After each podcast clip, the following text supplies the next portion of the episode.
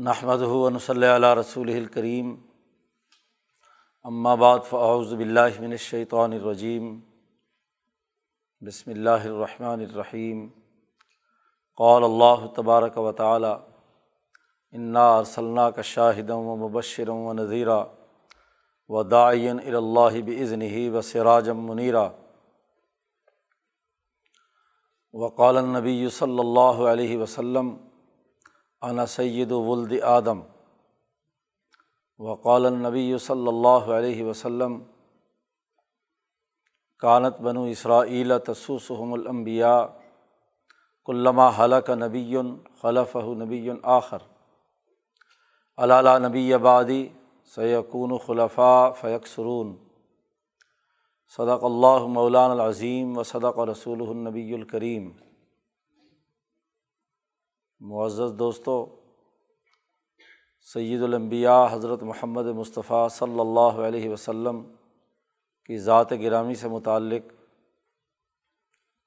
علوم اور آپ کے دست مبارک سے جو نشانیاں انسانیت کے لیے ظاہر ہوئیں، اس حوالے سے بنیادی اثاثی اصولوں کا تذکرہ پرسوں سے چل رہا ہے۔ علوم نبوت کے حوالے سے حضرت الامام شاہ ولی اللہ دہلوی رحمۃ اللہ علیہ نے جن چھ اصولوں کا تذکرہ کیا ہے، وہ گزشتہ دو دنوں میں بیان ہو چکے ہیں۔ آپ کی وجود گرامی سے، آپ کے دست مبارک پر جو نشانیاں اور آیات ظاہر ہوئی ہیں، اس کے حوالے سے بنیادی اثاثی اصول چار ہیں۔ ان اصولوں میں سب سے پہلا اصول نبی اکرم صلی اللہ علیہ و کے بخت کا بہت اونچا ہونا ہے۔ بخت اور نصیبہ جسے کہا جاتا ہے۔ نبی اکرم صلی اللہ علیہ و کا وجود گرامی اپنے بخت کے اعتبار سے تمام انسانوں سے بہت اعلیٰ اور اونچا ہے۔ بخت کی حقیقت اور مطلب کیا ہے؟ حضرت الامام شاہ ولی اللہ دہلوی نے یہاں بخت کی حقیقت واضح کی ہے۔ دیگر کتابوں میں بھی اس کے حوالے سے تفصیلات شاہ صاحب نے لکھی ہیں۔ شاہ صاحب یہ فرماتے ہیں کہ ہر انسان ایک بخت اور نصیبے کے تحت پیدا ہوتا ہے۔ بغیر بخت کے بغیر نصیب کے کوئی انسان نہیں ہوتا۔ اور بخت کی حقیقت یہ ہے کہ اس پوری کائنات میں اللہ تبارک و تعالیٰ کا نور کار فرما ہے۔ نور الہی، جس کا تذکرہ کتاب مقدس قرآن حکیم میں ہوا ہے۔ اللہ نور السماوات والارض۔ کہ آسمانوں اور زمینوں کا نور اللہ تبارک و تعالیٰ ہے۔ انسان جب بھی پیدا ہوتا ہے تو اس کے جسمانی وجود کے ایک حد تک بننے کے بعد رحم مادر میں، ماں کے پیٹ میں اللہ تبارک و تعالیٰ روح ملکوتی نازل کرتے ہیں۔ فرشتہ آتا ہے تین مہینے کا جب بچہ بن جاتا ہے اور وہ روح اس کے جسم کے اندر داخل کرتا ہے، اس روح کی حقیقت بیان کرتے ہوئے امام شاہ ولی اللہ دہلوی فرماتے ہیں کہ اس روح کی حقیقت یہ ہے کہ یہ ایک نورانی نقطہ ہوتا ہے۔ حقیقتاً فردانیتاً و نقطۃ نورانیتاً یجل طورحا عن طور حاضل اطوار المتغیرت المتغیرہ۔ یہ تعریف کی ہے امام شاہ ولی اللہ دہلوی نے روح کی۔ یعنی روح ایک ایسی حقیقت ہے جو ناقابل تقسیم ایک اکائی ہے اور ایک ایسا نورانی نقطہ ہے کہ جو انسانی وجود کے تمام مراحل میں اس کے جسم اس کی ساخت، اس کے تمام پہلوؤں کو روشن رکھتا ہے۔ بچپن میں ہے تو ویسے، جوان ہوتا ہے تو تب، بڑی عمر کو پہنچتا ہے تو تب۔ زندگی میں وہ جن جن مراحل سے گزرتا ہے، وہی نقطۂ نورانی انسان کے اندر انسان کے تمام اعمال، احوال ساخت، اس کے تمام کاموں پر حاوی ہوتا ہے۔ وہ نقطہ روشن رکھتا ہے، زندہ رکھتا ہے۔ اسی کا نام زندگی ہے اور زندگی سے متعلق تمام امور ہے یہ روح روح ملاکوتی ہر انسان میں ہوتی ہے۔ یہ نقطۂ روشن اب اس کی روح حیوانی اور روح حقیقی کے ملاپ سے جو نفس وجود میں آتا ہے، تو یہ نورانی نقطہ اس کو روشن کرتا ہے، پھر اس کے وجود کو روشن کرتا ہے۔ شاہ صاحب کہتے بخت یہ ہے کہ انسان میں یہ جو نقطہ موجود ہے، اس نقطے میں ایک خاص قسم کی کشش پائی جاتی ہے۔ انسان کا یہ نقطہ بہت زیادہ روشن، صاف ستھرا اور طاقتور ہو، تو یہ اپنے گرد و پیش کی تمام چیزوں کو اپنی طرف کھینچتا ہے۔ اس میں ایک مقناطیسی گویا کہ قوت ہوتی ہے، جس سے یہ چیزوں کو اپنے تابے بناتا ہے اور ان کا استعمال کرتا ہے۔ انسان دنیا میں آتا ہے تو اس کے گرد و پیش میں بہت ساری چیزیں، معدنیات، نباتات، حیوانات، گرد و پیش میں بہت سے انسان۔ تو انسان ان تمام چیزوں کو اپنے استعمال میں لاتا ہے یعنی ان پر غالب آتا ہے۔ کھانا کھانا ہے، غذا کا استعمال ہے۔ کپڑے ہیں، مکانات ہیں، وہ اس دنیا کو مسخر کرنے کے لیے آیا ہے۔ ہر انسان اپنی اپنی استعداد اور صلاحیت کے مطابق چیزوں کو مسخر کرتا ہے۔ یعنی چیزوں کو حاصل کرتا ہے اور پھر ان کا بہتر سے بہتر استعمال اپنی ذات کے لیے کرتا ہے۔ تو یہ نقطہ چیزوں کو ایسے اپنی طرف کھینچتا ہے جیسے مقناطیس لوہے کے اجزاء کو کھینچتا ہے۔ اس میں خاص کشش ہوتی ہے۔ اب اپنے اپنی استعداد کے مطابق جس میں کشش زیادہ ہوتی ہے، بہت زیادہ وقت کے حساب سے، اپنی ساخت کے اعتبار سے۔ اپنی چمک اور روشنی کے اعتبار سے۔ وہ اپنے گرد و نواح کی چیزوں کو اسی اعتبار سے اپنی طرف کھینچتا ہے۔ ایک آدمی میں صرف اس درجے کی ہے کہ صرف کھانے پینے کی چیزوں کو مسخر کر کے بس کھا لیا، پی لیا، ختم ہو گئے۔ یا مادی اشیا جو بے جان ہیں، ان کو اپنی طرف مسخر کر لیا اور ان کو اپنے استعمال میں لایا۔ یا اس سے زیادہ طاقتور ہے، تو اس کے اس نقطۂ نورانی میں یہ کشش ہوتی ہے کہ وہ انسانوں کو اپنے تابے بناتا ہے، انسانوں سے کام لیتا ہے۔ بلکہ اگر طاقت اور قوت زیادہ ہو تو فرشتوں کو بھی اپنی طرف کھینچتا ہے۔ یعنی جتنی اس نقطے کے اندر پاور اور طاقت ہوتی ہے اتنا ہی وہ گرد و نواح کی چیزوں کو اپنے گرد جمع کرتا ہے اور جو اہداف اور مقاصد اور جو ہمت اور جرت جو استعداد اور صلاحیت اس کے اندر ہوتی ہے، اس کے مطابق کام میں لاتا ہے۔ یہ نقطۂ بخت ہر ایک کا ہوتا ہے۔ اس کا مطلب یہ ہے کہ اس کی جتنی جسمانی طاقت اور قوت ہے وہ اس نقطۂ رونانی کے مطابق اپنے آپ کو اس طریقے سے بروئے کار لاتا ہے کہ چیزیں اس کی طرف کھنچ کر آئیں اور انہیں وہ اپنے مقاصد کے لیے استعمال کرے۔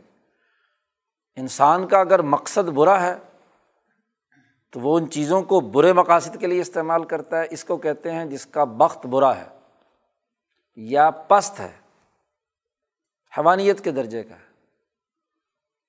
یا اگر ظالم ہے تو وہ چیزوں کو مسخر کو کر لیا، سیاسی طاقت حاصل کر لی مثلاً، معاشی قوت حاصل کر لی، افراد کو اپنے گرد جمع کر لیا، لیکن غلط مقاصد کے لیے استعمال کیا، ظلم و تکبر کے لیے۔ تو اس میں یہ طاقت تو تھی کہ اس نے لوگوں کو اپنے گرد جمع کر لیا۔ اس نے ایک پارٹی بنا لی، چاہے چوروں، ڈاکوؤں کی بنا لی یا لٹیروں کی بنا لی۔ تو اس کو کہتے ہیں بد بخت آدمی۔ کہ اس نے ان، اس اپنی صلاحیت کو غلط مقاصد کے لیے استعمال کیا، برے مقاصد کے لیے استعمال کیا۔ اور ایک وہ ہے جس کو نیک بخت کہتے ہیں۔ وہ یہ کہ اس نے جس دائرے میں بھی جس چیز کو مسخر کیا ہے، جس چیز کو بھی اپنے گرد و پیش میں جمع کیا ہے، وہ ان کا مثبت اور صحیح استعمال کرتا ہے۔ انسانیت کے فائدے کے لیے، کسی اعلیٰ مقصد کے لیے، اللہ سے جوڑنے کے لیے، دین کو غالب کرنے کے لیے، عدل و انصاف کا نظام بنانے کے لیے۔ تو بخت کا صحیح اور غلط ہونا دراصل اس کے استعمال پر ہے۔ اور خاص طور پر جس کا بخت نیک ہوتا ہے۔ سعادت البخت، جس کی اہلیت اور صلاحیت ہوتی ہے۔ اس کے اندر اسی استعداد کے مطابق اعلیٰ درجے کی یہ صلاحیت ہوتی ہے کہ اپنی ہمت اور طاقت سے ان قوتوں کو ایک پیج پر لا کر اپنے اعلیٰ مقاصد کے لیے استعمال میں لاتا ہے۔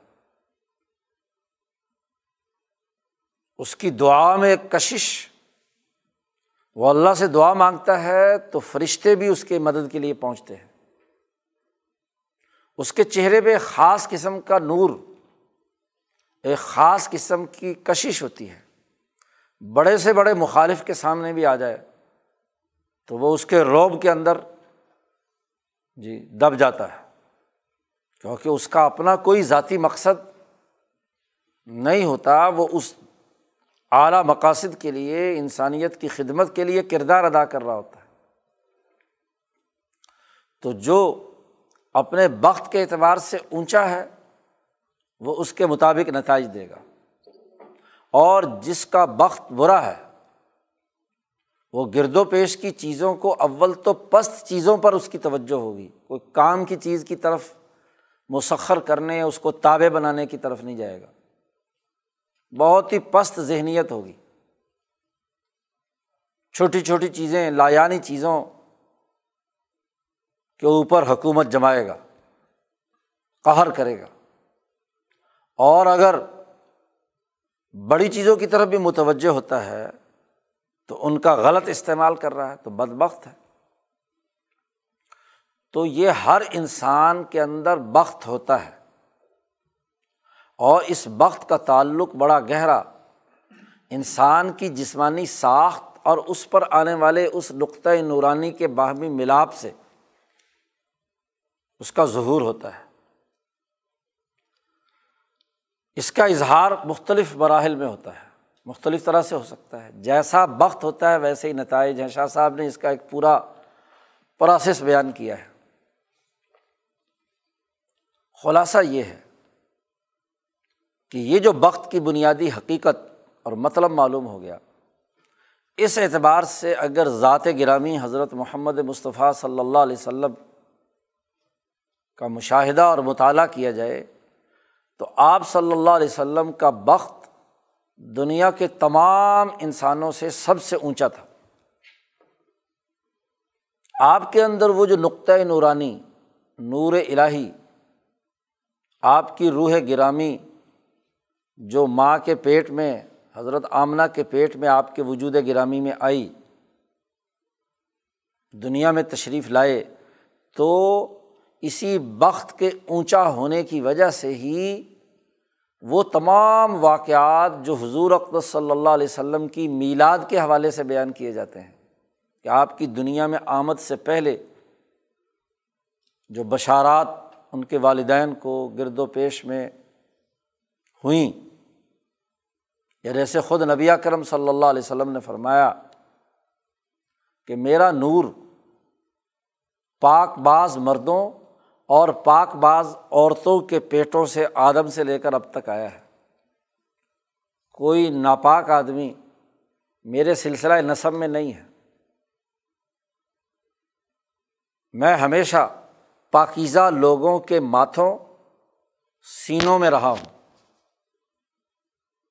اور وہاں سے میرا نور منتقل ہوا ہے نبی اکرم صلی اللہ علیہ وسلم کی ذات گرامی میں۔ تو بخت کے اعتبار سے دنیا کے تمام انسانوں سے بہت اونچے درجے کا بخت۔ اب جس کا ایسا بخت ہوتا ہے، اس کے، اس نقطۂ نورانی میں ایسی کشش ہوتی ہے، ایسی محبت ہوتی ہے کہ بڑے سے بڑا مخالف بھی سامنے آ جائے تو وہ اس کے دل میں محبت کے جذبات ابھریں گے۔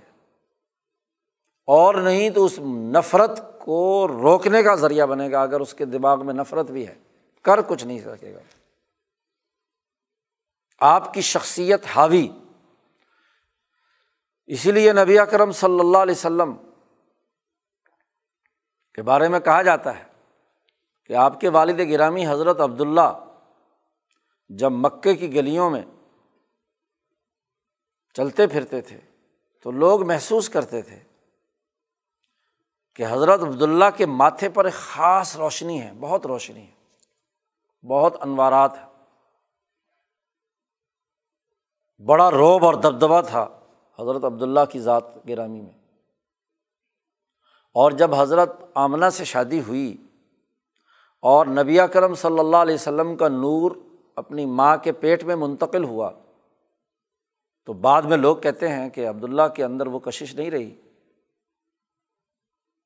وہ نورانیت جو چمک پہلے تھی، آخری جو زمانہ ہے حضرت عبداللہ کا، اس میں وہ کیفیت نہیں رہی کیونکہ وہ نور منتقل ہو چکا ہے نور محمدی ماں کے پیٹ میں۔ اور پھر ولادت سے لے کر دنیا سے تشریف لے جانے تک نبی کرم صلی اللہ علیہ وسلم کی زندگی اور سیرت میں ہر ہر مرحلے پر اس وقت نے نبی کرم صلی اللہ علیہ وسلم کا ساتھ دیا ہے۔ جس نے بھی دیکھا، محبت کی، مسخر ہوا تابے بنا، اور نہیں تو مخالفت سے باز آیا۔ جہاں جہاں بھی۔ تو بخت آپ کا ساتھ رہا اور بہت ہی بد بخت ترین آدمی نے اگر آپ کو ایزائیں بھی پہنچائیں تو ان ایزاؤں اور تکلیفوں کا بھی ایک حد تھی۔ آپ کی ذات گرامی کو شہید کرنے کے کتنے منصوبے بنے۔ قرآن پاک نے صاف کہہ دیا کہ لیں ضرور کم اللہ اضا یہ زیادہ سے زیادہ اپنی تمام تر نفرت کے ساتھ کچھ تکلیفیں آپ کو پہنچا سکتے ہیں۔ آپ کا بگاڑ کچھ نہیں سکتے۔ تل ملاتا رہتا تھا ابو جہل اور اس کی پوری ضروریت تو یہ بخت کی طاقت اور قوت تھی جو نبی اکرم صلی اللہ علیہ وسلم کو حاصل ہے۔ خاص طور پر حکمرانی کی، غالب ہونے کی غلبے کو قائم رکھنے کی۔ یہ نبی کرم صلی اللہ علیہ وسلم کا بہت اونچا مقام ہے۔ تو آپ کی حیات مبارکہ سے متعلق جتنے واقعات آپ کی وجود غرامی کے غالب آنے سے متعلق ہیں، وہ اس وقت کا نتیجہ ہے۔ دوسرا اہم ترین اصول وہ یہ کہ نبی کرم صلی اللہ علیہ وسلم کا بدن مبارک، جسمانی ساخت خلقفی احسنی تقویم، اس کی تخلیق کی گئی تھی بہت اعلیٰ درجے میں۔ جس کی تقویم، جس کی کیمسٹری بہت حسین ترین، بہت عمدہ ترین، اس کے اخلاق ان کا چہرہ انور، ان کے تمام وجود کے تمام پہلو، وہ بہت بلند درجے کے تھے۔ انسانوں میں انسان ہوتے ہیں، اخلاق کے حامل بھی، اعمال کے حامل بھی، محبتوں کو لیے ہوئے بھی، اخلاق و اعمال میں توازن والے بھی۔ یہ کرائے ارض کے عناصر کی بہت اچھی کیمسٹری کی وجہ سے ہوتے ہیں۔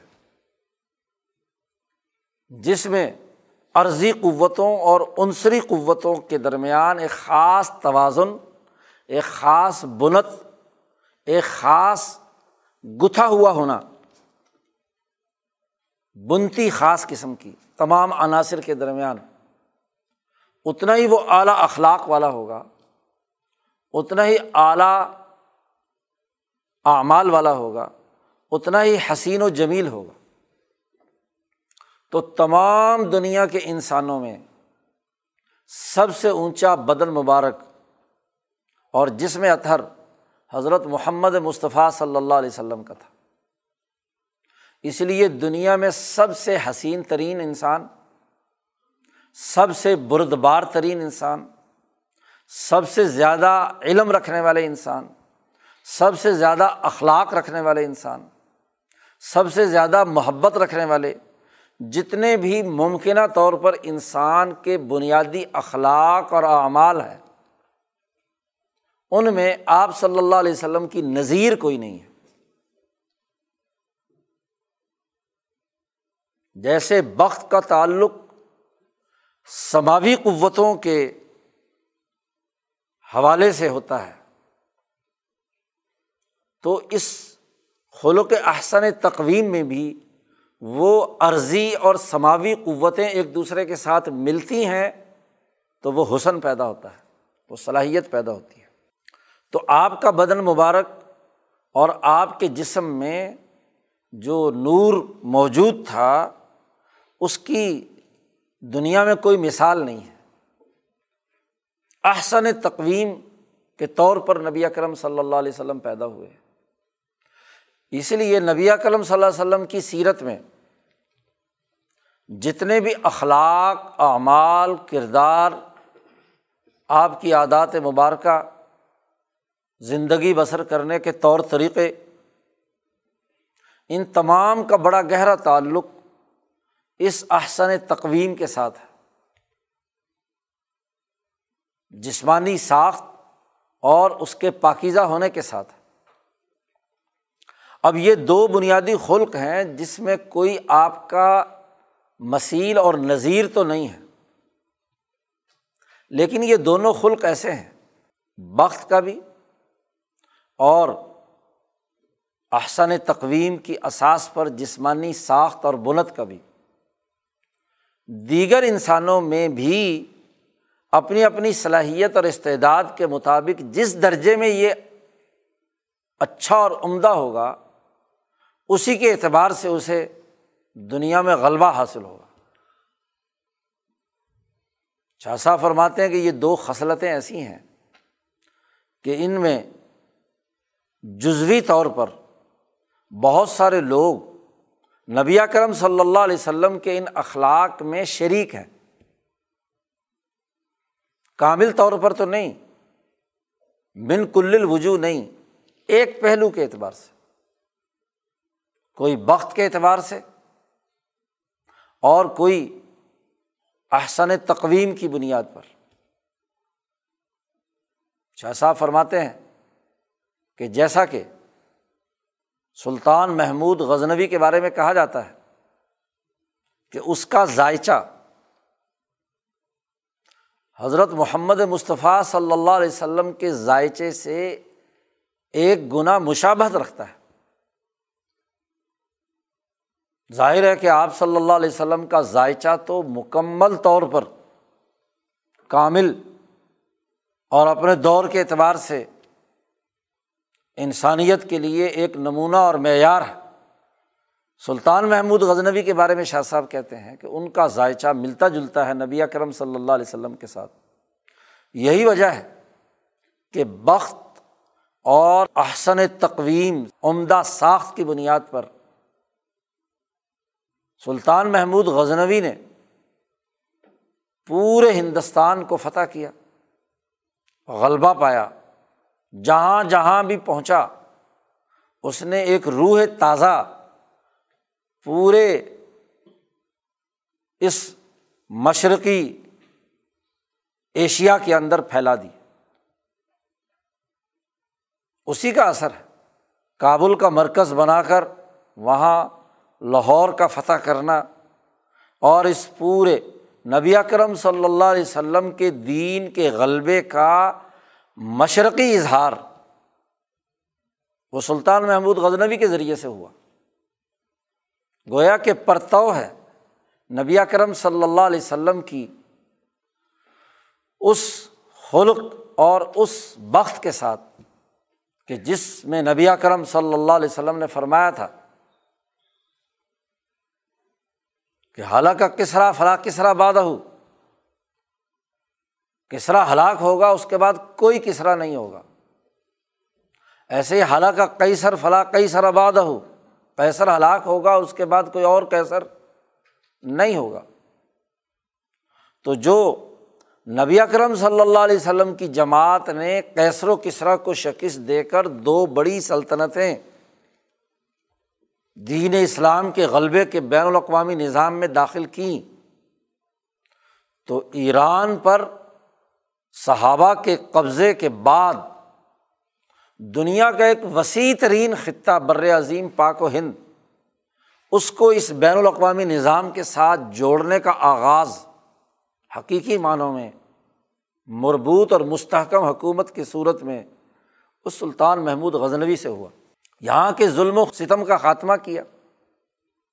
کفر و شرخ کی جڑیں بکھیڑی اور اس کے ذریعے سے یہاں اللہ کے دین کے غلبے کے لیے سلطان محمود غزنوی نے کردار ادا کیا۔ اس لیے شاہ صاحب فرماتے ہیں کہ یہ دو چیزیں بخت اور احسن تقویم کی صورت میں انسانیت کے سامنے نتائج کے اعتبار سے ملوک العادلین، وہ بادشاہ جو عدل و انصاف دنیا میں قائم کرنے والے ہیں، اپنے بخت اور احسن تقویم کی بنیاد پر وہ اپنی اپنی استعداد کے مطابق مشابت رکھتے ہیں نبی اکرم صلی اللہ علیہ وسلم کے ان دو اوصاف کے ساتھ۔ دنیا بھر میں جہاں بھی جن جن بادشاہوں نے عدل و انصاف کا نظام بنایا ہے، حکومت، ملک، طاقت اور قوت، وہ ان دو اخلاق سے دو اصولوں کی روشنی میں آتی ہے۔ وہ عمر بن عبدالعزیز ہوں وہ بارہ بڑے بنیادی خلفہ ہوں جو نبی اکرم صلی اللہ علیہ وسلم کے بعد آئے، اپنے بخت اور اپنے احسن تقویم کی بنیاد پر، یا مشرق اور مغرب کو فتح کرنے والے مسلمان فاتحین ہی کیوں نہ ہوں؟ سلطان محمد الفاتح قسطنطنیہ کو فتح کرنے والا، پورے ہندوستان کے اندر محمود غزنوی، غوری اور پھر مغل حکمران جنہوں نے پوری طاقت اور قوت کے ساتھ دین کے غلبے کے لیے کردار ادا کیا یا آپ صلی اللہ علیہ وسلم کے بخت اور احسن تقویم کے دو بنیادی اثاثی اصولوں کے ساتھ مشابت رکھنے کی وجہ سے آپ کے ذیل ہیں۔ بڑی بڑی سلطنتیں قائم کیں، حکومتیں قائم کیں۔ اپنے گرد و پیش کی طاقتوں اور وسائل کو درست طور پر استعمال کیا اور ان کا ایک نظام بنایا۔ اورنگزیب عالمگیر تک۔ تو یہ وہ دو بنیادی اثاثی اصول ہیں کہ ذات گرامی حضرت محمد مصطفیٰ صلی اللہ علیہ وسلم سے اس کا اظہار جن جن میں یہ استطاعت اور استعداد تھی ان کے اندر منتقل ہوا۔ دو مزید اصول نبی اکرم صلی اللہ علیہ وسلم کے وجود گرامی سے تعلق رکھتے ہیں۔ تیسرا اصول یہ ہے کہ نبی اکرم صلی اللہ علیہ وسلم مفہم بالغیب، غیب کی چیزوں پر سمجھ اور بوجھ، اس کا القاع اللہ کی طرف سے غیب کا جو علم ان پر منتقل کیا جاتا تھا، اس غیب کے علم کی صحیح تفہیم، سمجھنا۔ غیب وہ چیز ہے جو نظروں سے پوشیدہ ہے۔ واقعات ماضیاں ہوں یا واقعات آتیہ ہوں، اور ان کے حوالے سے جو بنیادی گفتگو ہے، وہ کل علوم نبوت میں ہو چکی ہے۔ یہاں جس حقیقت کو بیان کر رہے ہیں وہ یہ کہ جو غیب سے نبی کرم صلی اللہ علیہ وسلم پر جو چیزیں القاع کی گئیں، وہ واقعات جزیہ بھی تھے اور واقعات عظیمہ اور کلیہ بھی تھے۔ اب بے شمار چیزیں غیب سے آتی ہیں۔ یا بے شمار چیزیں آدمی کے اندر علوم کے طور پر بالفرض آتی ہیں۔ اب ان میں سے ہر ہر واقعے کو الگ الگ امتیازی خصوصیات کے ساتھ سمجھنا، یہ وہ صلاحیت ہے جس کو مفہم بالغیب کے ساتھ کہا جاتا ہے، جو مفہمون میں پائی جاتی ہے۔ تو سب سے اعلیٰ ترین درجے میں مفہم چیزوں کو اگرچہ سمجھتا ہے اور مفہمون کی بہت ساری اقسام۔ شروع میں جب امبیا علیہم السلام کا تذکرہ ہوا تھا، تو آٹھ اقسام شاہ صاحب نے بیان کی تھی۔ حکیم منظر مزکی وغیرہ وغیرہ، خلیفہ، امام۔ تو نبی اکرم صلی اللہ علیہ وسلم میں تفہیم کی تمام اقسام آپ کے وجود گرامی میں شامل تھی۔ اور تفہیم کا مطلب یہ ہوتا ہے کہ ہر ہر جزی کو اپنی کلی کے تناظر میں سمجھ کر اس کی جو امتیازی خصوصیات ہیں، انہیں سمجھنا۔ کیونکہ ایک کلی کے بہت سارے افراد ہو سکتے ہیں۔ قاعدہ کلیہ کے ضمن میں بہت سارے ضمنی اور ذیلی قواعد ہو سکتے ہیں۔ ہر ہر ذیلی نقطے اور ہر ہر ذیلی قاعدے کی جو امتیازی خصوصیت ہے مابل امتیاز ہو کر وہ اپنی ایک منفرد شناخت رکھے ہوئے ہے۔ کلی کے تناظر میں اسے سمجھنا۔ کلی کی اپنی وسعت کو بھی سامنے رکھنا اور اس کے ذیل میں، اس کے ذیلی شکوں سے جو نتائج مرتب ہونے ہیں، اسے سمجھنا۔ یہ جو تفہیم ہے، اس کا تعلق کسب سے نہیں ہے۔ امام انقلاب مولانا عبید اللہ سندھی نے اس کی بڑی واضح تعریف کی ہے کہ مفہم وہ ہوتا ہے جو ہر حالت کو جو انسان کے انفرادی طور پر یا اجتماعی طور پر طاری ہونے والی ہے، اس حالت کی اصل حقیقت تک امتیازی خصوصیات کے ساتھ رسائی حاصل کرنا اور پھر اس کے مطابق اس کی استعداد اور اس کی امتیازی خصوصیات کے مطابق ایسا استعمال، ایسی ترتیب کہ جس کے ذریعے سے بہتر سے بہتر نتائج سامنے آئے، یہ ضروری ہے۔ تو یہ تفہیم جو ہے، غیب کی طرف سے جو کچھ آپ صلی اللہ علیہ وسلم پر القاع ہوتا تھا، اس میں نبی کرم صلی اللہ علیہ وسلم بہت اعلیٰ درجے کا فہم، تفہیم، اس کی ہر ہر حالت اور امتیازی خصوصیات کے ساتھ اس کو سمجھنے کی سب سے اونچے درجے کی صلاحیت رکھتے تھے۔ اسی لیے آپ صلی اللہ علیہ وسلم نے اس تفہیم کی بنیاد پر، غیب کی تفہیم کی بنیاد پر بہت ساری باتیں ارشاد فرمائی ہیں۔ غیب سے حاصل ہونے والی تفہیم کے دو درجات شاہ صاحب نے بیان کیے ہیں۔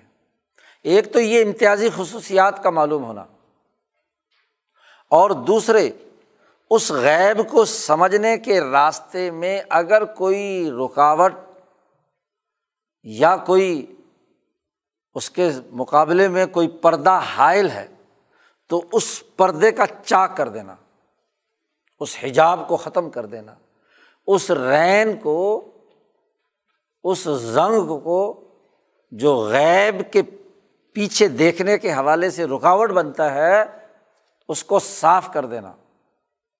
علائق دنیاوی یا دنیاوی تعلقات غیب کو دیکھنے کے راستے کی رکاوٹ ہوتے ہیں۔ تو ان علائق دنیاویہ سے اپنی توجہ کو ہٹا کر اپنی نظروں کو اس غیب کے اوپر فوکس کر لینا۔ ہاں وہ کسی شغل کے ذریعے سے ہو، کسی ملکے کی بنیاد پر ہو، اپنے اصل نفس کی گہرائی کے ساتھ ہو جو بھی ممکن ہو۔ اب یہ جو امتیازی خصوصیات ہیں، واقعات کے اندر امتیازی چیزیں پیدا کرنا، اس کے بھی مختلف پہلو ہیں۔ شاہ صاحب فرماتے ہیں کہ ایک پہلو امتیازی خصوصیات کے حوالے سے یہ ہوتا ہے کہ من جہتی اشتیاق نفس نفس کا جو شوق ہے، جذبہ ہے اس سے آپ امتیازی خصوصیت کے طور پر اس شوق کی نوعیت کی بنیاد پر معاملے کو سمجھ لیتے ہیں۔ مثلاً، ایک آدمی جسے پیاس لگی ہوئی ہے اور وہ اپنے دل میں خواہش رکھتا ہے یا اسے توقع ہے کہ ایسا مشروب ملنا چاہیے، تو پانی کی طرف جو اس کا شوق اور اس کی لپک ہے، اس کے اندر جو ایک تڑپ پائی جاتی ہے، آپ دیکھیے کہ پانی پینے تک یا اس مشروب کے پینے سے پہلے تک اس کی حالت اور کیفیت، اس کا اشتیاق، اس کی آنکھوں کی چمک، اس کے جسم کی حالت بتلا دیتی ہے کہ یہ فلاں مشروب کی طرف متوجہ ہے۔ تو انسان کا شوق ظاہری جسمانی حالت سے معلوم ہو۔ یا جیسے شاہ صاحب نے ایک اور مثال دی کہ شوق جو چھپا ہوا ہے۔ مثلاً اس کی ایک مثال دی کہ مثلاً ایک فقیر ہے۔ مال نہیں اس کے پاس۔ مال حاصل کرنا چاہتا ہے۔ کسی کے سامنے اس نے بیان بھی نہیں کیا کہ میں مال حاصل کرنا چاہتا ہوں۔ لیکن وہ دھن میں لگا ہوا ہے۔ مال حاصل کرنے کی، اس کے لیے جو وسائل اکٹھے کرتا ہے، محنت کر رہا ہے، مشقت کر رہا ہے، بظاہر تو وہ محنت کر رہا ہے۔ بظاہر تو وہ کاروبار کرنے کے چکر میں ہے، کسی نہ کسی اور ایسی تگ و دو میں ہے، لیکن دل میں جو چھپا ہوا شوق ہے ہاں جی وہ اس کے ان تمام اعمال سے ظاہر ہو رہا ہے۔ اب یہ شوق یہ ظاہر کرتا ہے کہ اس واقعے کے یہ خصوصیات اور لوازمات ہیں۔ جیسے صحابہ کے قلوب میں شوق تھا کہ عمرہ کرے۔ آپ صلی اللہ علیہ وسلم نے خواب دیکھا اور خواب دیکھنے سے صحابہ کا شوق بڑا خود نبی کرم صلی اللہ علیہ وسلم کے دل میں بھی اشتیاق بڑھا۔ اور آپ صلی اللہ علیہ وسلم نے وہ خواب جو آپ کو دکھایا گیا تھا، اس کی تعبیر اپنے اس شوق نفس کی وجہ سے طے کر لی کہ چلو اسی سال عمرے کے لیے جاتے ہیں۔ حالانکہ وہ جو خواب دکھایا گیا تھا، غیب جو خواب میں آپ کو مطلع کیا گیا تھا، اس کی حقیقی تعبیر تو ایک سال بعد ہونی تھی عمرت القضا میں۔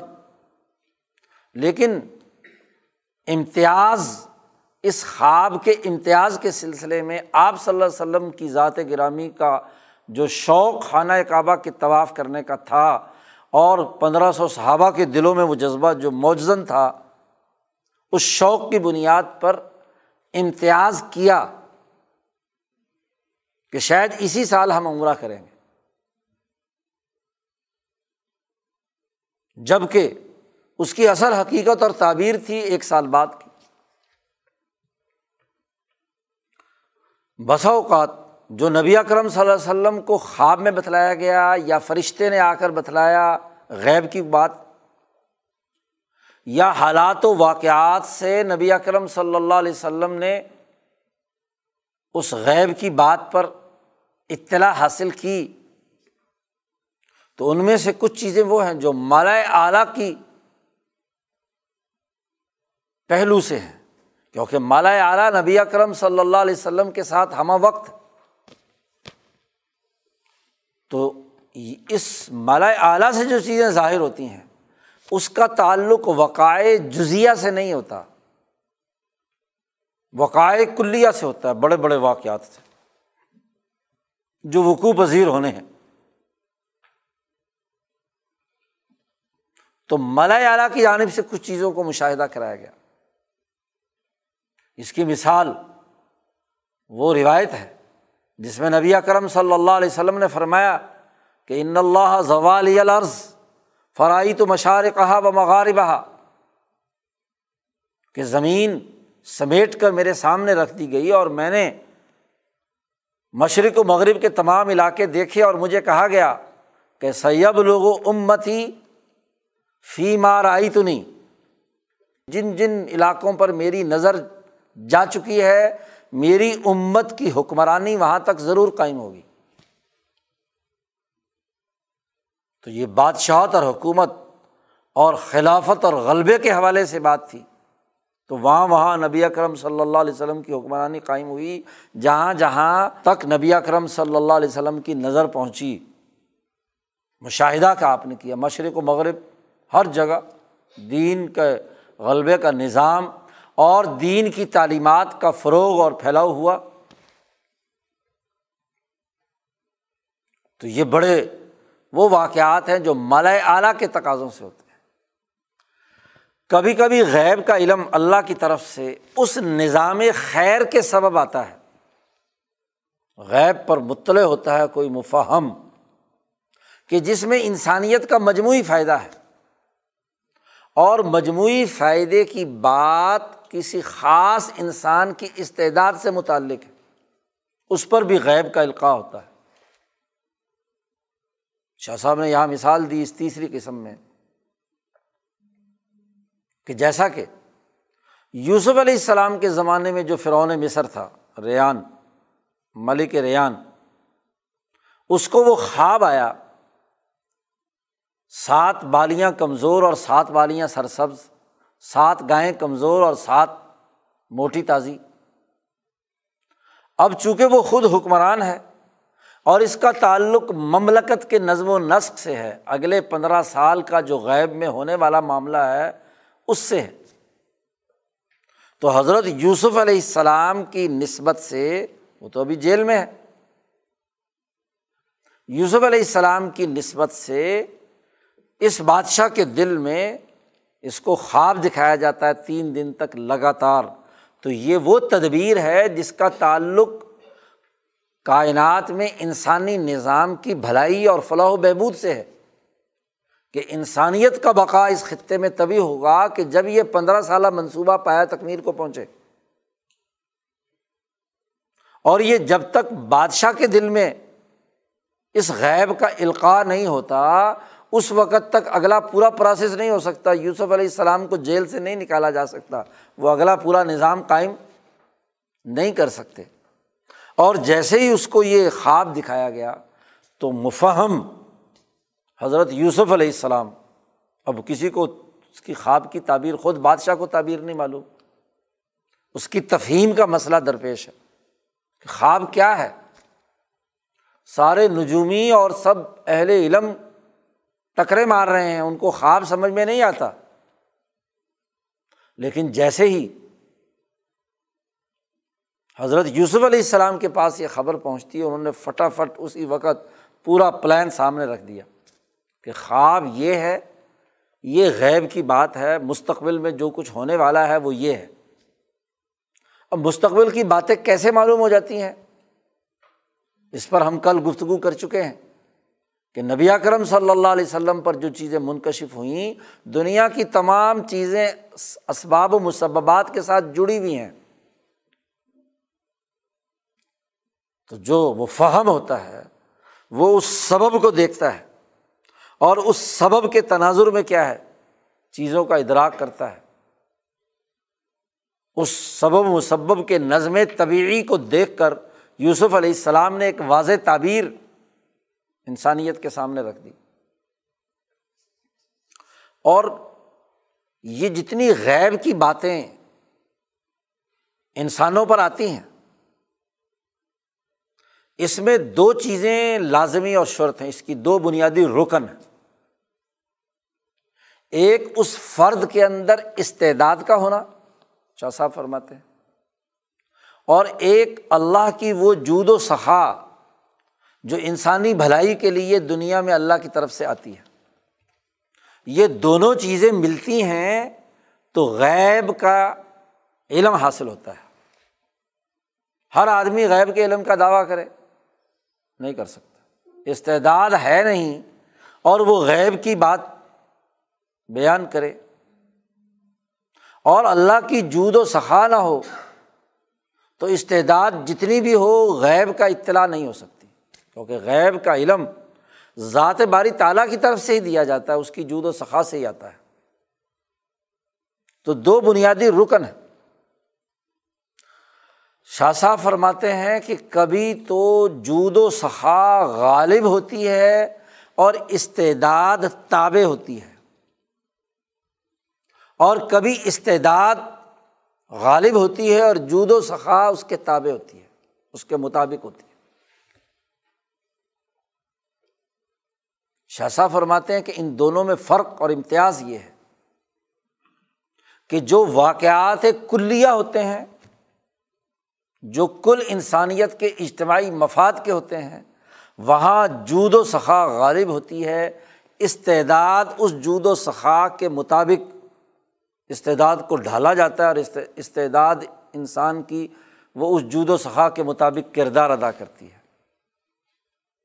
اور جو واقعات افراد کے انفرادی نوعیت لیے ہوئے ہوتے ہیں، اس فرد سے متعلق ہوتے ہیں۔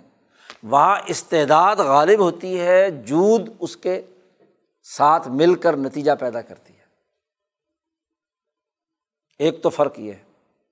اور دوسرا فرق یہ ہے کہ جہاں اللہ کی جود و سخا غالب ہوتی ہے وہاں غیب کا علم بالکل صاف شفاف، دو ٹوک اور قطعی ہوتا ہے۔ اور یہ علم صرف اور صرف امبیا علیہم السلام کو حاصل ہوتا ہے۔ کیونکہ ناموس کلی یا قواعد کلیا یا جود کلی کے ساتھ ربط سوائے امبیا کے اور کسی کا نہیں ہو سکتا۔ اعلیٰ ترین درجے میں۔ اور یہ جو دوسرا ہوتا ہے، یہ عام طور پر اولیاء اللہ کے ساتھ تعلق رکھتا ہے۔ اس لیے اولیاء اللہ کا غیب یا خواب دوسرے انسانوں کے لیے حجت نہیں ہوتا۔ نبی کا خواب اور نبی پر جو غیب نازل ہوا ہے، وہ دوسرے انسانوں کے لیے حجت، کیونکہ منصب نبوت ہی اجتماعی ہے، اجتماعیت کے لیے ہے، انسانیت کے لیے ہے۔ اس لیے غیب کی بات کا علم جس کا تعلق پوری انسانیت کی اجتماعیت سے ہو، وہ امبیا سے متعلق ہوتا ہے۔ اولیاء اللہ سے جو تعلق ہوتا ہے، وہ ان کی اپنی ذات یا اپنے مخصوص متعلقین کی حد تک ہوتا ہے۔ اور پھر اس کے ذریعے سے وہ اس واقعے یا حادثے کے جو غیب میں یا مستقبل میں ہونے والا ہے اس کی امتیازی خصوصیات دریافت کرتے ہیں۔ یہ مفہم بالغیب ہے۔ اور اس تفہیم بالغیب کے لیے دوسری اہم ترین چیز وہی ہے کہ اس کی اس استعداد سے وہ تمام پردے، زنگ آلودگیاں، خرابیاں جو اس واقعے کو صاف شفاف طور پر دیکھنے میں رکاوٹ ہیں، ان کے پردے چاک کر دیے جائیں۔ علائق دنیاویہ سے علیحدہ ہو کر تنہائی اور یکسوئی میں وہ جائے۔ کیونکہ اگر دنیاوی تعلقات میں بھی الجھا ہوا ہے، ادھر بھی ادھر بھی ادھر بھی، ادھر تو غیب کا نازل ہوگا اس پر؟ غیب کے نزول کے لیے یا غیب کے علم کے لیے تو اسے اپنے دماغ کو، اپنی قوتوں کو، اپنی استعداد کو علائق دنیاویہ سے دور رکھنا ہوگا۔ اور یہ تعلقات دنیاویہ سے علیحدگی رکھنے کی جتنی اعلیٰ درجے کی استعداد اور قوت حضرت محمد مصطفیٰ صلی اللہ علیہ وسلم میں تھی، کسی نبی اور کسی ولی میں نہیں۔ جو جو جس درجے میں حاصل کر لے تو ہو جاتی ہے، لیکن اعلیٰ ترین درجے میں نبی کرم صلی اللہ علیہ وسلم میں تھی۔ اس لیے آپ پر نازل ہونے والا غیب، اس کی اعلیٰ درجے کی تفہیم، اپنی تمام تر جزیات اور اپنے تمام تر ذیلی پہلوؤں کے ساتھ نبی اکرم صلی اللہ علیہ وسلم کو اس کی تفہیم حاصل تھی۔ اسی تفہیم کا نتیجہ ہے کہ جو سیاست کلیہ کے بنیادی اثاثی امور سسٹم بناتے وقت ہر ایک کام کے چھوٹے سے چھوٹے جزوی پہلو پر بھی آپ کی نظر ہے۔ نماز کا نظام بنایا تو ہر چھوٹے سے چھوٹے باریک ترین پہلو پر آپ کی نظر ہے۔ جماعت کی مثلاً اہمیت بیان کی، تو آپ صلی اللہ علیہ وسلم نماز پڑھا رہے ہیں۔ نماز کے بعد فرمایا، مختصر نماز پڑھائی۔ فرمایا کہ ارادہ تو تھا کہ میں اپنی اس نماز کے اندر لمبی قرآت کروں، کیونکہ مناجات بارگاہ الہی کے سامنے کر رہے ہیں۔ لیکن میں نے آواز سنی کہ ایک عورت کا بچہ پیچھے رو رہا ہے۔ تو میں نے سمجھا کہ اس بچے کے رونے سے اس کی ماں کا دل دھڑک رہا ہے۔ اس کی توجہ ادھر نہیں رہے گی۔ یہ اپنے بچے میں الجھی رہے گی۔ اس لیے میں نے نماز مختصر کر دی۔ اب آپ صلی اللہ علیہ وسلم کی ذات گرامی کا شوق جو ذات باری تعالیٰ کے سامنے کھڑے ہونے کا ہے، اس کی کوئی دنیا میں نظیر نہیں ہو سکتی۔ لیکن اجتماعی پہلو ہے تو ایک عورت کے بچے کی جو رونے کی آواز، جو اس کی ماں کے دل کے اندر اضطراب پیدا کر رہی ہے، اس چھوٹی سی بات کو بھی آپ نے پیش نظر رکھا۔ اور جماعت کے لیے کہا کہ نماز ہلکی پڑھایا کرو۔ اس میں ضعیف بھی ہوتے ہیں، کمزور بھی ہوتے ہیں، مسافر بھی ہوتے ہیں، محتاج بھی ہوتے ہیں۔ جن کو کوئی کام ہوتا ہے، انہوں نے بھی جانا ہوتا ہے، تو اعتدال رکھا کرو۔ تو کہنے کا مقصد یہ ہے کہ نظام بناتے وقت ہر پہلو کے تمام جزیات پر جتنی گہری نظر اور تفہیم حضور اقدس صلی اللہ علیہ وسلم کو تھی، تو سیاسی سسٹم میں، عبادات کے نظام میں، معاشی سسٹم میں، اپنی زندگی کے امور میں آپ صلی اللہ علیہ وسلم نے اس توازن کو برقرار رکھا جو بحیثیت مجموعی انسانیت کی ترقی کے لیے ضروری اور ناگزیر تھے یہ تیسرا اصول۔ ہے چوتھا اہم اصول جو آپ کی ذات گرامی اور وجود گرامی سے متعلق ہے۔ وہ یہ کہ آپ صلی اللہ علیہ وسلم کے کاموں میں، آپ کے وجود گرامی میں اللہ تعالیٰ نے بہت برکت رکھی تھی۔ برکتاً، عظیمتاً، بہت عظیم برکت رکھی تھی آپ کے وجود گرامی کو۔ اور آپ صلی اللہ علیہ وسلم کے وجود گرامی سے جتنے اعمال و افعال ظاہر ہوئے ہیں، وہ یا تو بخت کے زیر اثر ہیں یا خلق احسن تقویم کے زیر اثر ہیں یا مفہم بالغیب ہونے کی وجہ سے اور یا برکت عظیمہ کی وجہ سے۔ آپ صلی اللہ علیہ وسلم کے وجود گرامی سے جو واقعات اور احادیث اور روایات تو ان چاروں میں سے کسی نہ کسی ایک کے ساتھ وابستہ ہیں۔ تو آپ کی تمام آیات کا احاطہ کرنے والے یہ چار اصول ہیں۔ اب برکت کیا ہے؟ برکت کی حقیقت شاہ صاحب نے بیان فرمائی۔ شاہ صاحب فرماتے ہیں کہ برکت نام اس بات کا ہے کہ مالا اعلیٰ کی دعائیں سبب عظیم بن کر ایک وسیع راستہ، ایک وسیع انوارات کا سلسلہ ذات گرامی کے ساتھ جڑ گیا کہ اس کے نتیجے میں آپ صلی اللہ علیہ وسلم کے سے متعلق جتنے واقعات وقوع پذیر ہوئے، ان میں عام طبعی قوانین اور ضابطوں سے بڑھ کر اضافہ دیکھنے میں آیا۔ یا جسمانی طور پر اضافہ ہوا، یا روحانی قوتوں کا اضافہ ہوا، طاقت اور قوت پیدا ہو گئی۔ شاہ صاحب نے اس کی چند مثالیں دی ہیں۔ مثلاً، ایک آدمی اپنی جسمانی ضرورت کے لیے ایک مخصوص غذا استعمال کرتا ہے۔ ایک یا دو چپاتی اور ساتھ کوئی جو بھی کھانے پینے کی، سالن کی چیز ہے۔ اب اس کے وجود کی پوری غذا یہ ہے مثلاً۔ اس سے کم اگر لے گا تو اس کے جسم کے اندر ضعف، کمزوری اور باقی چیزیں پیدا ہوں گی۔ تبھی قوانین کے تحت، جسمانی قوانین کے تحت۔ لیکن جب مالا اعلیٰ کی دعائیں، اس کا نور ایسے انسان میں منتقل ہوتا ہے، تو جب وہ اس وجود کے ساتھ وہ نور ٹکراتا ہے، تو وہ مثلاً دو لقمے کھا کر بھی اس کے جسم کے اندر وہی توانائی برقرار رہتی ہے جو دو روٹی کھا کر ہوئی تھی۔ دو گھونٹ پانی پی کر بھی اس کے اندر وہ استعداد اور صلاحیت پیدا ہو جاتی ہے جو آٹھ گلاس پانی پینے سے ہوتی ہے، مثلاً۔ اس کے جسم میں ذوف نہیں آتا۔ ایک مخصوص وقت کے لیے، برکت کا تعلق ایک مخصوص وقت کے لیے ہوتا ہے۔ کہ اس مخصوص وقت کے اندر وہ توانائی اسے غیر معمولی طور پر حاصل ہو گئی۔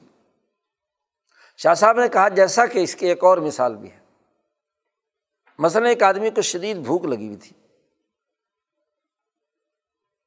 ایسی بھوک کی حالت میں کوئی ایسا واقعہ وقوع پذیر ہوتا ہے اس کی چاروں طرف خوف زدگی کا، کوئی موت کا، کوئی ندامت اور شرمندگی کا۔ اور جب وہ وجدانی کیفیت اس پر غم کی مثلاً تاری ہوتی ہے تو بھوک لگتی ہے اس کو۔ بسا اوقات ایسی غم کی حالت کے اندر، ایسی ندامت اور شرمندگی کی حالت میں وہ ایک ایک دو دو دن گزار دیتا ہے اور جسم جو ہے، اس کی توانائی میں کوئی فرق نہیں آتا۔ کیونکہ اچانک جو ایک دہشت ناک صورت حال پیدا ہوئی ہے تو بھوک مٹ گئی۔ اس کے اندر ایک اندیکھی طاقت اور قوت آ جاتی ہے۔ وہ غیر معمولی طور پر دو چار دن گزار لیتا ہے۔ جیسے یہ عام طبی حوالے سے یہ بات ہے۔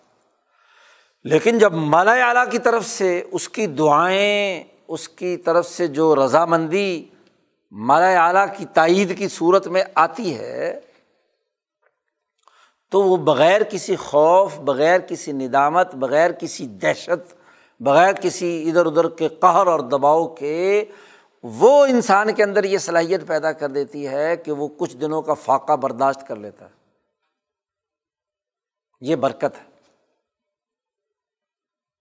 یہ اس کے اندر اضافہ ہو گیا اس کی توانائی میں۔ یا چیز میں اضافہ ہوا۔ پانی موجود تھا۔ اس پانی کے اندر ملا اعلیٰ کی قوتیں کار فرما ہوئیں اور پانی میں کیا ہے؟ اضافہ ہو گیا۔ چیز کی مقدار بڑھ گئی یا انسان کی کے لیے برکت پیدا ہو گئی کہ دو لقموں سے اس کے جسم کے اندر توانائی آ گئی مثلاً۔ اور بہت ساری چیزیں کام کاج کرنے میں، دشمن کا مقابلہ کرنے میں۔ جب انسان کے سامنے چیلنج آتا ہے اور مقابلے پہ انسان بظاہر کمزور ہے مالا اعلیٰ کی برکت نازل ہوئی، تو اس کے اندر ایک غیر معمولی کرنٹ دوڑ گیا کہ جس کے نتیجے میں اس نے کشتوں کے پشتے لگا دیے۔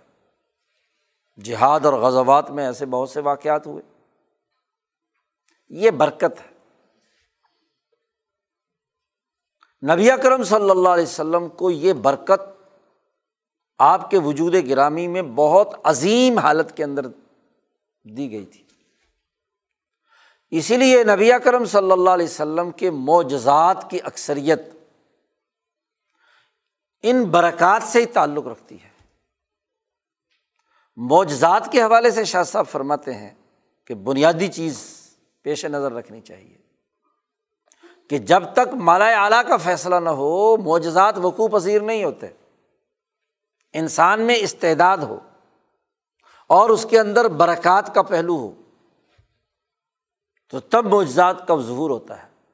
تو جو روز مرہ کے معمولات اور معاملات ہیں، ان میں جتنے معجزے آپ کے جسم مبارک سے ظاہر ہوئے، اس کا تعلق برکت سے ہے۔ وہ برکت کے ماتحت ہے ہاں بڑے بڑے جو واقعات کائنات کے اندر ہوئے ہیں اس کا تعلق خر کے عادت کے ساتھ ہے۔ ایک خر کے عادت ہے، ایک معجزہ اور کرامت ہے۔ دونوں کے درمیان بڑا فرق۔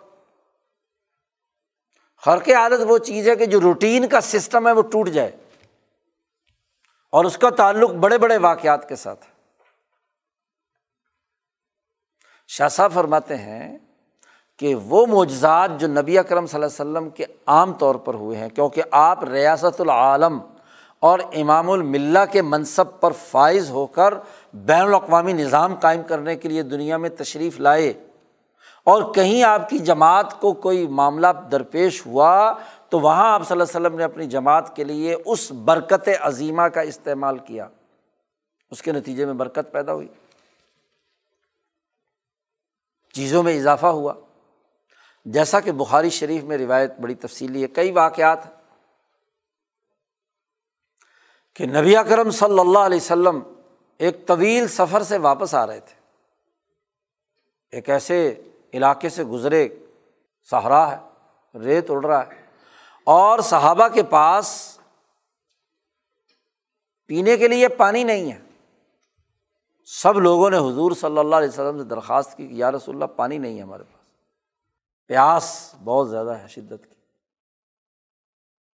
تو عمران ابن حسین رضی اللہ تعالیٰ عنہ اس روایت کو بیان کرتے ہیں کہ وہ فرماتے ہیں کہ نبی اکرم صلی اللہ علیہ وسلم نے حضرت علی کو رضی اللہ تعالیٰ عنہ کو بلایا اور مجھے بلایا، کہا کہ تم دونوں جاؤ اور جاؤ گرد و نواح میں پانی تلاش کر کے لاؤ۔ کوئی پتہ چلے کہیں کوئی کنواں ہو، کوئی چشمہ ہو، جہاں سے لوگ پانی بھر لیں، ہم وہاں پہنچ جائیں۔ کوئی تالاب ہو، کوئی جھیل ہو۔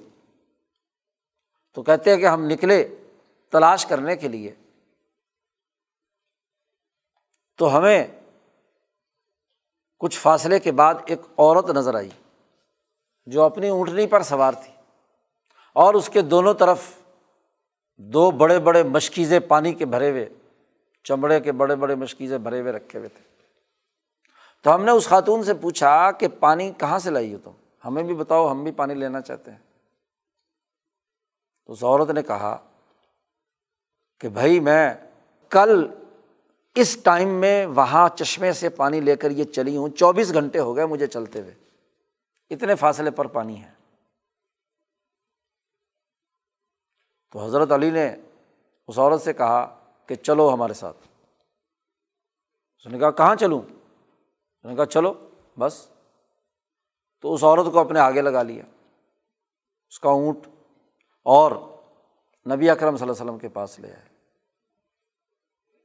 اس نے ہولیے سے پہچان کر کہا کہ کیا وہی جس کو لوگ سابی کہتے ہیں نوزب اللہ بے دین کہتے ہیں۔ اس کے پاس لے جانا چاہتے ہیں۔ انہوں نے کہا کہ ہاں ہمیں تو پانی سے غرض ہے، چل ادھر۔ وہاں حضور صلی اللہ علیہ وسلم کے پاس پہنچ گئی۔ حضور صلی اللہ علیہ وسلم نے فرمایا کہ ٹب رکھو اور اس کے دونوں مشکیزیں اتار لو۔ اور اس ٹب میں دونوں مشکیزیں انڈیل دو۔ اور سب سے کہا، تین چار سو آدمی ہیں کہ سب سے کہا کہ اپنے اپنے مشکیزیں بھی بھر لو، جس نے غسل کرنا ہے غسل کر لو، جس نے کیا ہے، نہانا ہے، نہا لو، جس نے پینا ہے پی لو، وضو کرو، جو مرضی کرو۔ اب عورت وہ کھڑی بھی بڑے تعجب سے دیکھ رہی ہے کہ میرے پانی کے ساتھ میں چوبیس گھنٹے فاصلے سے لے کر آئی ہوں۔ اور یہ میرے پانی کے ساتھ کیا معاملہ ہو رہا ہے؟ لیکن معاملہ یہ ہے کہ سب لوگ پانی بھر کے لے جا رہے ہیں، وہ ٹب کا پانی جوں کا توں ہے۔ ان مشکیزوں میں کوئی کسی قسم کی کمی نہیں ہوتی۔ تین چار سو آدمیوں نے اس میں سے پیا بھی، اپنے اپنے مشکیزیں بھی بھرے۔ تفصیلی روایت ہے تو ایک آدمی جس کو غسل کی ضرورت اور حاجت تھی، حضور نے فرمایا ایک بنٹا بھر کر اس کو بھی دے دو کہ وہ بھی کیا ہے، غسل کر لے۔ جب سب فارغ ہو گئے تو نبی اکرم صلی اللہ علیہ وسلم نے فرمایا کہ اس کا پانی اس کے مشکزوں میں ڈال دو۔ اور پھر فرمایا صحابہ سے کہ کوئی کھانے پینے کی چیزیں ہیں، ایک کپڑا بچھایا، اپنے اپنی کوئی چیزیں اس میں لا کر رکھو، اس عورت کی خدمت کریں، اس کے پانی ہم نے استعمال کیا ہے۔ تو کوئی گھی لایا، کوئی ستو لایا، کوئی ہاں جی کھجور لایا، وہ جمع کر دی، ایک گٹھڑی باندھ دی، اس کے دونوں مشکیزیں ویسے ہی بھر کر مکمل طور پر اس کے اونٹ پر رکھ دیے۔ اور وہ سامان بھی اس کے سامنے رکھ دیا۔ حضور صلی اللہ علیہ وسلم نے فرمایا کہ خاتون کو مخاطب کر کے کہ دیکھ تیرے پانی میں ہم نے کوئی کمی کی ہے؟ اس نے کہا، نہیں۔ اللہ نے تیرے پانی کے ذریعے سے ہمیں کیا ہے؟ پلا دیا اور کھلا دیا۔ اب پانی میں اضافہ ہوا۔ مالا اعلیٰ کی وہ دعائیں، فرشتوں کی وہ طاقت اور قوت، اور بالخصوص وہ فرشتہ جو پانی کی ترسیل پر فائز ہے۔ پانی کے نظام پر جو کردار ادا کرتا ہے۔ وہ فرشتہ بالخصوص فرشتوں کا وہ پورا نظام حرکت میں آتا ہے اور وہ پانی جو ٹب میں موجود ہے، اس کے وجود میں اضافہ ہوا کہ تمام لوگوں نے پانی پیا۔ اس کا تعلق برکت سے ہے۔ وہ عورت لیٹ ہو گئی ظاہر ہے، یہاں سے گئی اپنی بستی میں۔ قریب ہی اس کی بستی تھی، چھوٹی سی۔ اور اس بستی میں جب گئی تو لوگوں نے پوچھا بھی، تجھے تو اتنی دیر ہوگی چلے ہوئے اور اتنے دن ہو گئے، تو اب آئی ہے۔ اس نے کہا، یہ یہ میرے ساتھ قصہ ہوا۔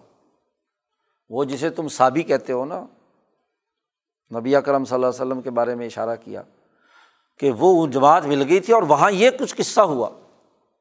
بعد میں راوی کہتے ہیں کہ جب صحابہ غزوات کا سلسلہ شروع ہوا تو اس بستی اور جھونپڑی جہاں وہ بڑھیا اور اس کا خاندان رہتا تھا، اس کے چاروں طرف صحابہ نے جہاد و غزوات کا کام کیے لیکن اس بستی کو نہیں چھیڑا۔ تو عورت بڑھیا نے کہا، تمہیں پتہ ہے کہ یہ لوگ جو ہیں، ساری بستیاں انہوں نے کیا ہے، اپنے ماتحت کر لیں، تمہاری بستی پر حملہ نہیں کر رہے۔ پتہ ہے کیوں؟ اس پانی کی وجہ سے۔ اس لیے میرا مشورہ یہ ہے کہ یہ نبی برحق ہے، تم ایمان لے آؤ۔ تو اس بڑھیا کے کہنے سے وہ سب کے سب نبی اکرم صلی اللہ علیہ وسلم کی خدمت میں حاضر ہوئے اور مسلمان ہو گئے۔ تو یہ اب اس واقعے میں چیز میں اضافہ ہوا ہے۔ یا غزبۂ خندق کے موقع پر۔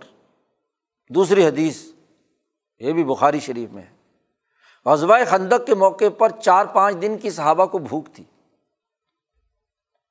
اس قدر بھوک تھی کہ نبی اکرم صلی اللہ علیہ وسلم نے بھی اپنے پیٹ پہ دو پتھر باندھ رکھے تھے۔ آپ کے چہرہ انور سے نقاہت اور کمزوری ظاہر ہو رہی تھی۔ تو حضرت جابر بن عبداللہ رضی اللہ تعالیٰ عنہ فرماتے ہیں کہ میں نے حضور صلی اللہ علیہ وسلم کی یہ حالت دیکھی تو میں دوڑا ہوا اپنی اہلیہ کے پاس گیا اور کہا، اللہ کی بندی کوئی چیز ہے کھانے پینے کی؟ اس نے کہا، ایک چھوٹا سا لیلا ہے بحیمت النا اور ایک جو کا ایک سا جی ساڑھے تین کلو کا ہوتا ہے، وہ میرے پاس ہے۔ انہوں نے کہا، وہ پیس آٹا بنا اور لیلا ذبح کر کے کہا کہ اس کو ہنڈیا چڑھا اور پکا۔ کہنے لگی، اہلیہ، دیکھو وہاں جانا تو حضور کے کان میں علیحدگی میں بتانا کہ صرف چار پانچ آدمیوں کا کھانا ہے اور زیادہ نہ کسی کو بلا لانا۔ عورتوں کو تو سب سے بڑی فکر یہی ہوتی ہے نا کہ دعوت کی ہے تو مہمان زیادہ آ گئے تو روٹی پوری نہ ہوئی تو کیا ہوگا؟ اور ایک دفعہ نہیں، دو دفعہ نہیں، تین دفعہ جابر کے سمجھا کر بھیجا کہ صرف یہ جملے کہنا اور کچھ نہ کہنا۔ اور اس طریقے سے حضور کو علیحدگی میں بتا لانا۔ کہ وہ لوگ تین چار آدمی، پانچ آدمی جو حضور کے خواص ہیں وہ آ جائیں اور وہ کھا لیں۔ جابر نے جا کر اسی طریقے سے حضور صلی اللہ علیہ وسلم کو علیحدگی میں بیان کیا۔ جابر کی یہ بات سن کر نبی اکرم صلی اللہ علیہ وسلم نے کہا، یا اہل الخندق، سب کے سب خندق والو، چلو جابر نے تمہارے لیے دعوت کی ہے۔ قد ثنا لکم سورن تمہاری دعوت کا انتظام کیا جابر۔ اب جابر پریشان کہ گھر والوں نے تو اہلیہ نے تو کیا بڑا سمجھا کے بھیجا تھا۔ اور یہاں حضور صلی اللہ علیہ وسلم نے سارے مجمعے کو دعوت دے دی۔ ایک ہزار آدمی جو خندق کھود رہا تھا۔ سب کو دعوت دے دی کہ جناب جابر نے تمہارے لیے دعوت کی ہے۔ اور حضور صلی اللہ علیہ وسلم نے جابر بن عبداللہ سے کہا کہ دیکھو، میرے آنے سے پہلے نہ تو ہنڈیا چولہے سے اتارنا اور نہ روٹی لگانا شروع کرنا۔ اب جابر وہاں سے تیزی سے دوڑتے ہوئے گھر پہنچے اور اہلیہ سے کہا کہ وہ تو سب لوگ آ رہے ہیں دعوت کے لیے۔ تو روایت میں ہے کہ خاتون خانہ نے حضرت جابر کے خوب کہ کیا میں نے جیسے کہا تھا، ویسے بیان کیا ہے تم نے؟ انہوں نے کہا اللہ کی بندی ویسے ہی بیان کیا تھا۔ لیکن رسول اللہ صلی اللہ علیہ وسلم نے اعلان کر دیا۔ تو پھر انہوں نے کہا کہ کیا واقعی رسول اللہ صلی اللہ علیہ وسلم نے اعلان کیا ہے؟ پھر کہتی مجھے کوئی فکر نہیں، آپ حضور جانیں اور ان کا کھانا جانیں خیر، نبی کرم صلی اللہ علیہ وسلم وہاں پہنچے اور کہا کہ جب یہ پک جائے، آپ روٹی شروع کرو اور جب یہ ہنڈیا پک جائے تو اس کے کھول کر نہیں دیکھنا، بس چمچے سے کھانا اتارنا ہے تم نے۔ اور آٹے کے اوپر جو کپڑا رکھا ہوا ہے، اسے بھی نہیں اٹھانا۔ بس اس میں سے پیڑا نکالنا ہے اور روٹیاں بنانی ہے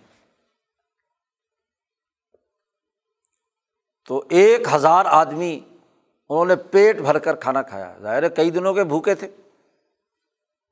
حضرت جابر فرماتے ہیں کہ تمام آدمیوں نے کھانا کھا لیا، آٹا بھی جوں کا تو پڑا ہوا ہے اور ہنڈیا بھی ویسی کی ویسی کیا ہے، بھری ہوئی ہے جیسے کہ پہلے تھی۔ سب نے کھانا کھا لیا۔ کھانے میں بھی اضافہ ہوا اور روٹی میں بھی اضافہ ہوا اور تمام ہزار آدمی جو ہے اس سے فارغ بھی ہو گئے۔ یہ وہ معجزہ ہے جس کا تعلق برکت سے ہے۔ تو بے شمار برکات نبی اکرم صلی اللہ علیہ وسلم کی پانی ختم ہو گیا۔ حضور صلی اللہ علیہ وسلم نے فرمایا کہ کسی کے پاس لوٹے میں تھوڑا سا پانی ہے۔ تو انہوں نے کہا کہ ہاں اتنا تھوڑا سا پانی ہے۔ حضور صلی اللہ علیہ وسلم نے اپنی دو انگلیاں اس کے اندر رکھ لی۔ اور صحابی کہتے ہیں کہ ایسے پانی جوش مار رہا تھا آپ کی انگلیوں سے جیسے چشمہ پھوٹا ہوا ہو اور کہا کہ سب لوگ پانی پیو، اپنے استعمال میں لاؤ۔ تین سو آدمیوں نے جب تک حضور کی دو انگلیاں اس پانی میں ڈوبی رہیں، تین چار سو آدمیوں نے پانی بھی پیا، سیراب بھی ہوئے اور اپنے اپنی ضرورتیں بھی پوری کیں۔ تو یہ ملائے اعلیٰ کی طاقت کے بغیر نہیں ہو سکتا۔ یہ اعلیٰ ترین درجے کی برکت کی طاقت اور صلاحیت نبی اکرم صلی اللہ علیہ وسلم کو اللہ نے دی تھی۔ آپ کی سیرت کے جو واقعات، معجزات اور ان سے متعلق ہیں، ان تمام کا تعلق انہیں برکت کے اس اصول کے ساتھ وابستہ ہے۔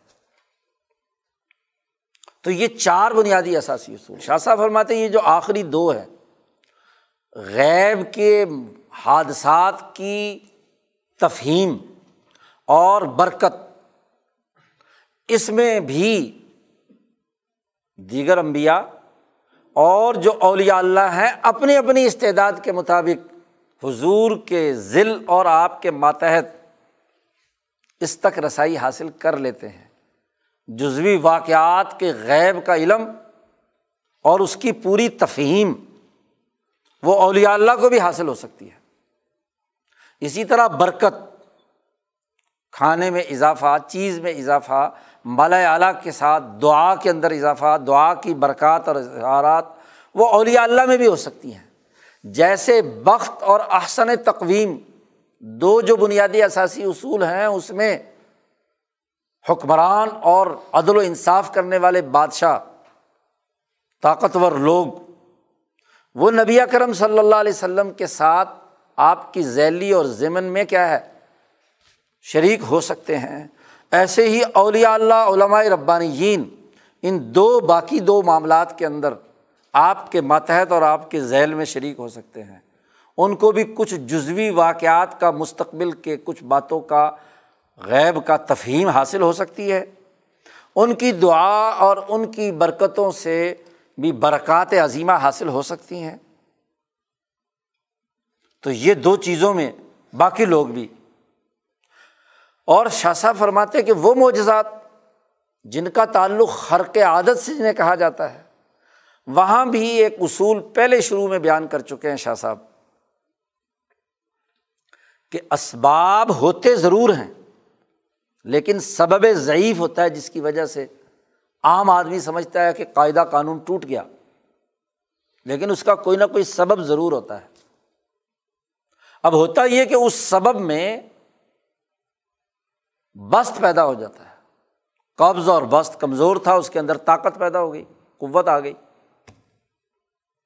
تو ہر کے عادت کوئی چیز اس قاعدے، کائنات کے جو طبی نظام ہے، اس طبی نظام سے ماورہ نہیں ہوتی۔ اسی کے اندر رہ کر ہوتی ہے۔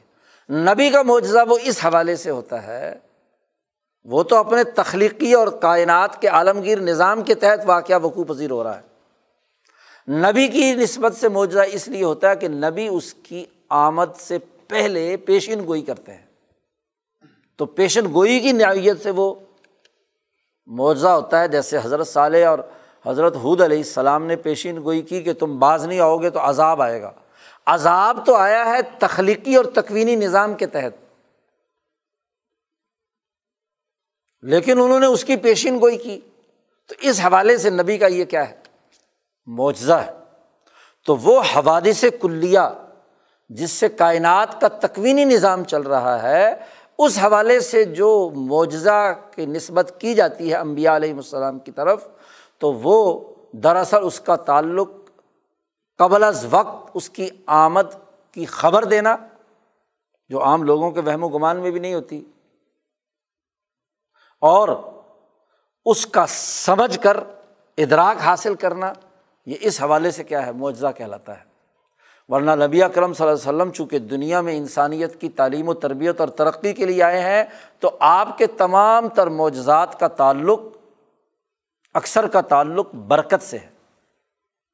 اور وہ مالا اعلیٰ کی طاقتوں اور قوتوں کا آپ کے قلب اتھر پر جو نزول ہوا، آپ نے جو دعا مانگی، آپ نے جو اللہ کی طرف گر گڑا کر توجہ کی، تو اس کے نتیجے میں وہ ضرورت جو انسانوں کو ایک حاجت موجود تھی کھانے کی، پینے کی، کوئی اور ہاں جی فتوحات کی، جیسے غزوہ بدر میں ہاں جی فرشتے نازل ہو کر ان تین سو تیرہ کے کاموں میں برکت پیدا ہو گئی۔ فرشتوں کی طاقت سے، فرشتوں کی آمد سے مورال بڑھا اور تین سو تیرہ نے اپنے ایک ہزار کے مقابلے پر ان کو شکست دی۔ تو یہ برکات کا ظہور ہے نا۔ یہ مالا اعلیٰ کی دعائیں ہیں نا۔ یہ نبی اکرم صلی اللہ علیہ وسلم کا اس رحمت الہی کی طرف اپنے قلب اطر سے متوجہ ہونا ہے۔ وہ دعا ہی ہے نا جو سجدے میں پڑھ کر نبی اکرم صلی اللہ علیہ وسلم نے کی کہ اے اللہ اگر یہ جماعت شکست کھا گئی تو قیامت تک تیری عبادت کرنے والا کوئی نہیں ہوگا۔ اس لیے اس کی مدد کرنا ضروری ہے۔ تو برکات نازل ہوئیں اور اس برکات کے نتیجے میں ان تین سو تیرہ نے اپنے سے ہاں جی تین گنا بڑی طاقت کا کیا مقابلہ کیا، شکست دی۔ تو یہ چار اصول میں آپ صلی اللہ وسلم کی ذات گرامی کے تمام معجزات، تمام واقعات آپ کے ولادت گرامی سے لے کر دنیا سے تشریف لے جانے تک کے تمام واقعات کا، جس کا تعلق آپ کے جسم مبارک، آپ کے بدن مبارک اور آپ کی ذات گرامی سے ہے، وہ ان چار اصولوں کے ماتحت ہے اسی لیے شاہ صاحب فرماتے ہیں کہ آپ کی تمام عادات، اطوار، احوال وغیرہ برکت، احسن تقویم، بخت اور ان چاروں اصولوں کے ماتحت ہیں۔ جو سیرت کی کتابوں میں جتنی تفصیلات بیان کی گئی ہیں، وہ تمام تفصیلات انہیں چار اصولوں کے ماتحت ہیں۔ تو علوم نبوی چھ اصولوں کے اندر تمام آپ کا علم اور آپ کی وجود گرامی سے ظاہر ہونے والے آیات اور نشانیاں معجزات، ان کا ظہور ان چار اصولوں کی روشنی میں۔ تو تل کا عشرت ان کا ملا یہ دس بنیادی اثاثی اصول ہیں جو نبی اکرم صلی اللہ علیہ وسلم کی سیرت کا احاطہ کیے ہوئے ہیں۔ باقی نبی اکرم صلی اللہ علیہ وسلم کی مد و ثناء آپ کی سیرت، آپ کے زندگی کے احوال، آپ کے انقلابی جد وجہد کے مختلف مراحل، اس کے لیے ایک تفصیل درکار ہے۔ لیکن وہ ساری تفصیل ان اصولوں میں بند ہے۔ امام شاہ ولی اللہ نے ہاں جی امبیا علیہم السلام کی اس پوری جد وجہد کو ایک مختصر سے کتاب میں سمیٹ دیا تعویل الحادیث اور اس علم کو ہی شاہ صاحب نے کہا ہے کہ اللہ پاک نے مجھے وہ بھی طور پر عطا کیا ہے۔ علم تعویل الحادیث جس سے امبیا علیہم السلام کی سیرت کا پورا اجمالی نقشہ، ان کے علوم، ان کے افکار، ان کے خیالات، ان کے اعمال ان کے انقلابات، ان کے تغیرات و تبدلات، جو بھی کچھ اس دنیا میں ہوئے ہیں، اس کا ایک جامع خلاصہ ہمارے سامنے آ جاتا ہے۔ امام شاہ ولی اللہ کے ذریعے سے اللہ نے ہم پر یہ احسان کیا ہے کہ ہم امبیا علیہم السلام کے واقعات کو ایک ترتیب کے ساتھ سمجھنے کی ہمیں توفیق حاصل ہوئی۔ اللہ تبارک و تعالیٰ ان واقعات کو درست تناظر میں سمجھنے اور اس کے مطابق اپنے نظریے اور فکر کو بنانے کی توفیق عطا فرمائے۔ و آخر داوانہ الحمد للہ رب العالمین۔ و صلی اللہ تعالیٰ علی محمد و علیہ و اصحابی و ازواجی و ضروریاتی و بارک وسلم۔ اللہ وسلم